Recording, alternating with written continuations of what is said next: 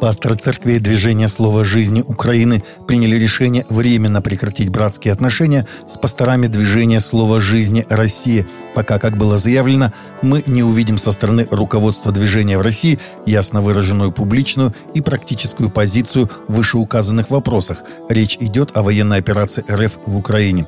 Также следует отметить, что данное обращение не имеет отношения к глобальному движению слова жизни, частью которого мы себя считаем. Мы молимся, чтобы в это судьбоносное время Господь дал российским пасторам и церквам благодать быть верными Богу, истине слова и своему призванию от Господа, независимо от цены.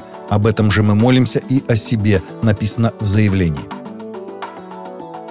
Патриарх Московский и всея Руси Кирилл в очередной раз отметил, что Россия – держава миролюбивая и укрепляет свои вооруженные силы только ради обороны – Глава Русской Православной Церкви также заявил, что, будучи миролюбивыми и связывая свое будущее с миром, справедливостью, с динамичным развитием экономики и всех остальных сторон народной жизни, мы одновременно воздаем дань уважения нашим вооруженным силам и выражаем наше уважение той молодежи, которая желает посвятить себя благородному святому делу защиты Отечества – как считает патриарх, величие державы нашей и уважение к нам во многом будет определяться тем, каким будет лицо наших вооруженных сил.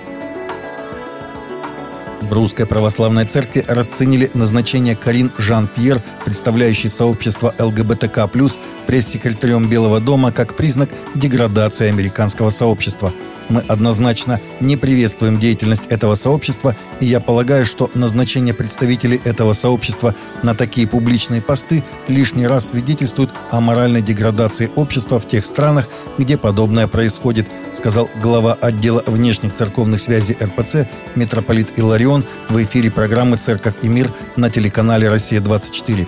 Отвечая на вопрос ведущий, он сказал, что не ждет ничего хорошего от нового пресс-секретаря Белого дома, потому что назначение Жан-Пьер находится в русле той пропаганды ЛГБТ-сообщества, с которым русская церковь никак не может согласиться.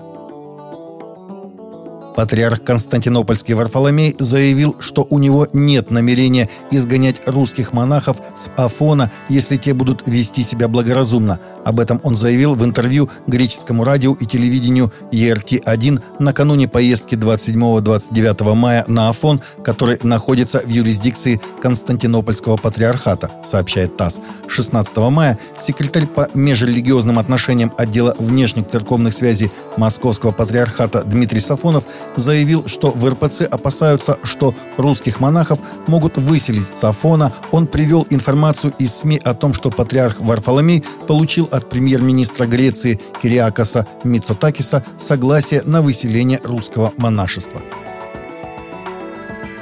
В американском штате Массачусетс пересмотрели дело 1693 года, по которому Элизабет Джонсон была признана ведьмой и приговорена к смертной казни, сообщает Associated Press.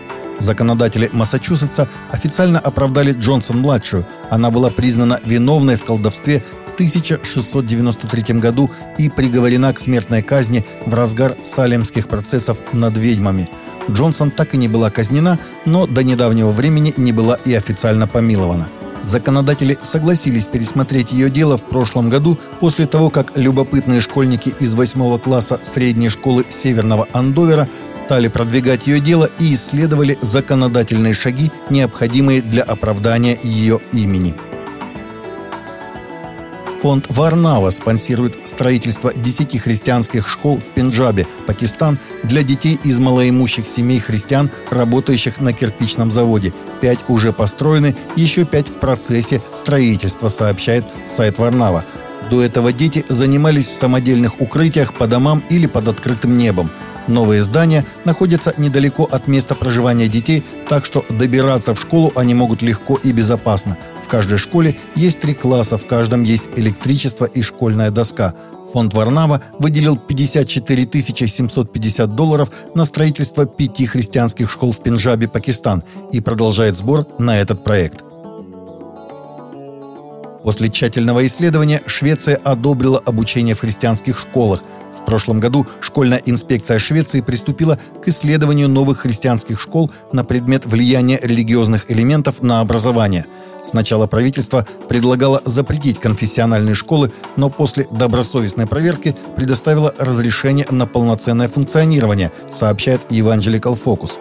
Государственная инспекция провела большое количество интервью и исследований, чтобы выяснить, можно ли считать обучение в школе комплексным и четко основанным на науке и проверенном опыте, а также излагаются ли в школе ценности, предусмотренные в учебном плане.